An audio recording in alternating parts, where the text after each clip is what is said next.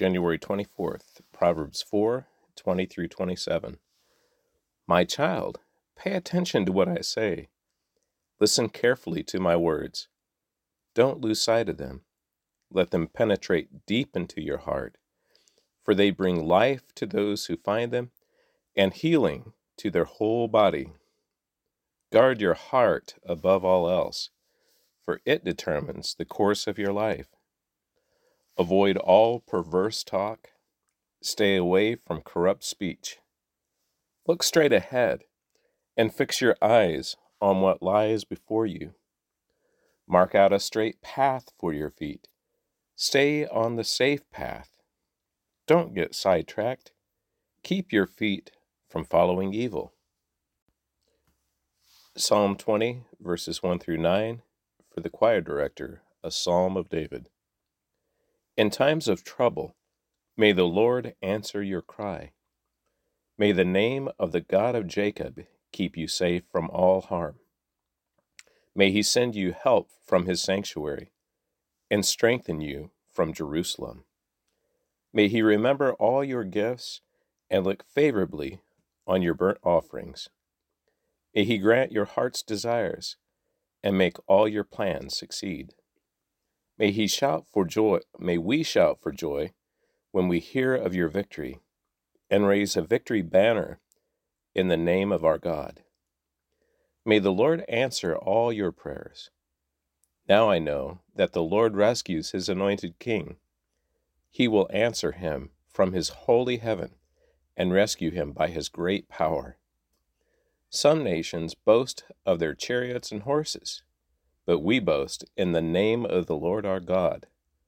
Those nations will fall down and collapse, but we will rise up and stand firm.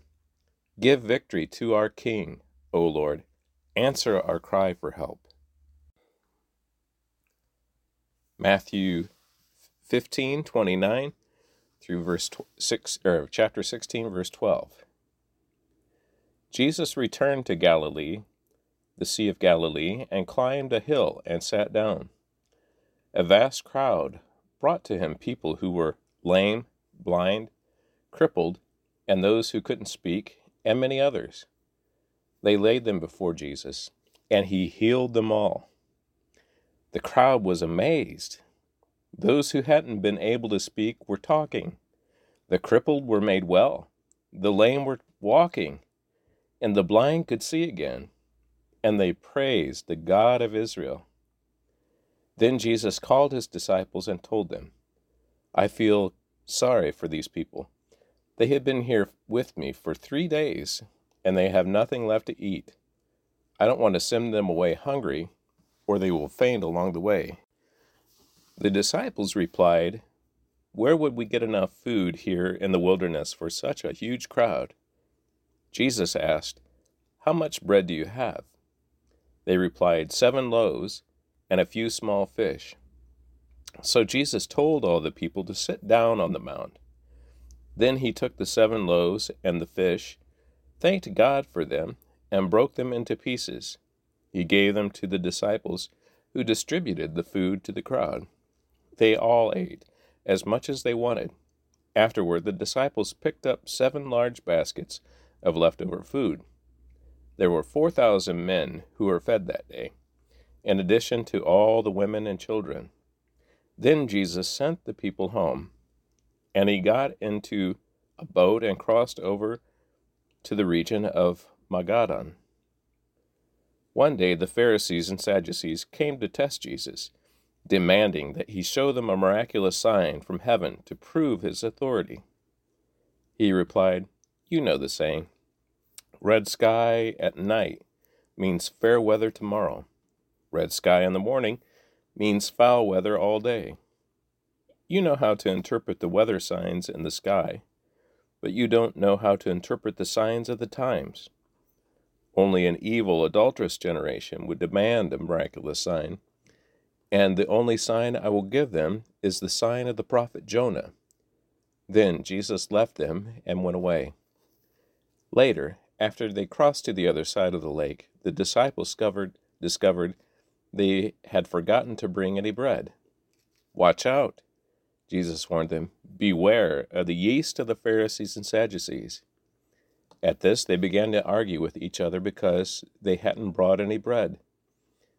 But G- Jesus knew that they were what they were saying, so he said, "You have so little faith. Why are you arguing with each other about having no bread? Don't you understand even yet? Don't you remember the five thousand I fed with five loaves and the baskets of leftover lo- leftovers that you picked up? Or the four thousand I fed with seven loaves and the large baskets of leftovers you picked up? Why don't you understand that I'm not talking about bread? So again I say, beware of the yeast of the Pharisees and the Sadducees."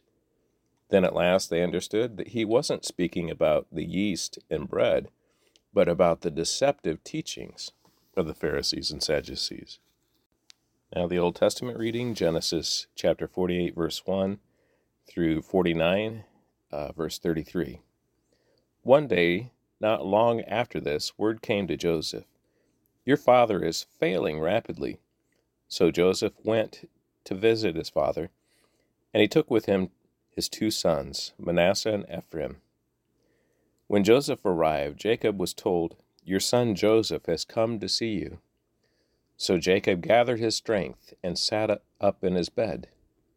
Jacob said to Joseph, 'God Almighty appeared to me at Luz in the land of Canaan and blessed me. He said to me, I will make you fruitful and I will multiply your descendants. I will make you a multitude of nations, and I will give this land of Canaan to your descendants after you as an everlasting possession.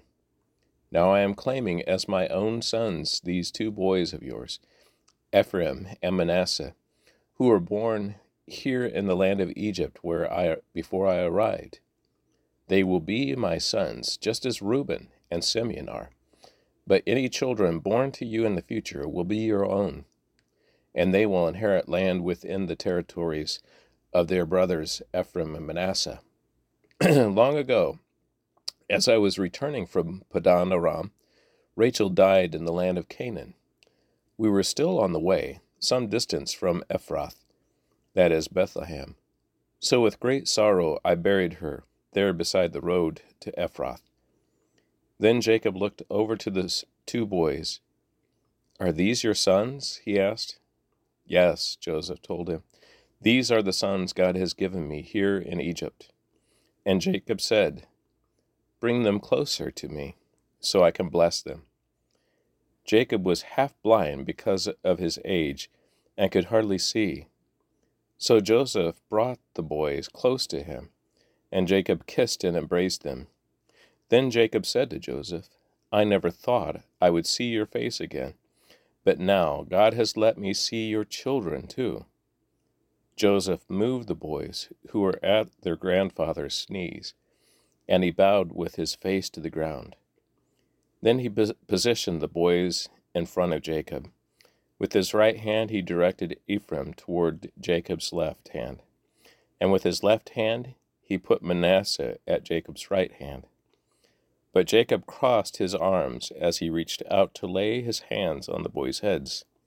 He put his right hand on the head of Ephraim, though he was the younger boy, and his left hand on the head of Manasseh, though he was the firstborn. Then he blessed Joseph and said, 'May the God before whom my grandfather Abraham and my father Isaac walked, the God who has been my shepherd all my life to this very day, the angel who has redeemed me from all harm, may he bless these boys. May they preserve my name and the names of Abraham and Isaac, and may their descendants multiply greatly throughout the earth.' But Joseph was upset when he saw that his father placed his right hand on Ephraim's head. So Joseph lifted it to move it from Ephraim's head to Manasseh's head. 'No, my father,' he said, 'this one is the firstborn. Put your right hand on his head.' But his father refused. 'I know, my son, I know,' he replied. 'Manasseh will also be a great people, but his younger brother will become even greater. and his descendants will become a multitude of nations. So Jacob blessed the boys that day with this blessing. The people of Israel will use your names when they give a blessing. They will say, "May God make you as prosperous as Ephraim and Manasseh." In this way, Jacob put Ephraim ahead of Manasseh. Then Jacob said to Joseph, "Look, I am about to die, but God will be with you and will take you back to Canaan, the land of your ancestors. And beyond what I have given your brothers, I'm giving you an extra portion of the land that I swore from the Amorites with my sword and bow." Then Jacob called together all his sons and said, "Gather around me, and I will tell you what will happen to each of you in the days to come. Come and listen, you sons of Jacob. Listen to Israel, your father. Reuben, you are my firstborn, my strength, the child of my vigorous youth. You are first in rank and first in power, but you are unruly as a flood, and you will be first no longer. For you went to bed with my wife. You defiled my marriage couch. Simeon and Levi are two of a kind. Their weapons are instruments of violence. May I never join in their meetings. May I never be a party to their plans. For in their anger they murdered men, and they crippled oxen just for sport. I curse on their anger, for it is fierce. A curse on their wrath, for it is cruel. I will scatter them among the descendants of Jacob. I will disperse them throughout Israel. Judah, your brothers will praise you. You will grasp your enemies by the neck. All your relatives will bow before you. Judah, my son, is a young lion, that this finished eating its prey. Like a lion he couches and lies down, like a lioness who dares to rouse him. The scepter will not depart from Judah, nor the ruler's staff from his descendants, until the coming of the one to whom it belongs, the one whom all nations will honor. He ties the, his fowl to a grapevine, the colt of his donkey to a choice vine. He washes his clothes in wine, his robes in the blood of grapes. His eyes are darker than wine, and his teeth are whiter than milk. Zebulun will settle by the seashore, and will be a harbor for ships. His borders will extend to Sidon. Issachar is a sturdy donkey, resting between two saddlebacks. When he sees the good the countryside is, and how pleasant the land, he will bend his shoulder to the load and submit himself to hard labor. Dan will govern his people like any other tribe in Israel. Dan will be a snake beside the road, a poisonous viper along the path that bites the horse's hooves, so its rider is thrown off. I trust in you for salvation, O Lord. Gad will be attacked by marauding bands, but he will attack them when they retreat. Asher will dine on rich foods and produce food fit for kings. Naphtali is a doe set free that bears fruit, bears beautiful fawns.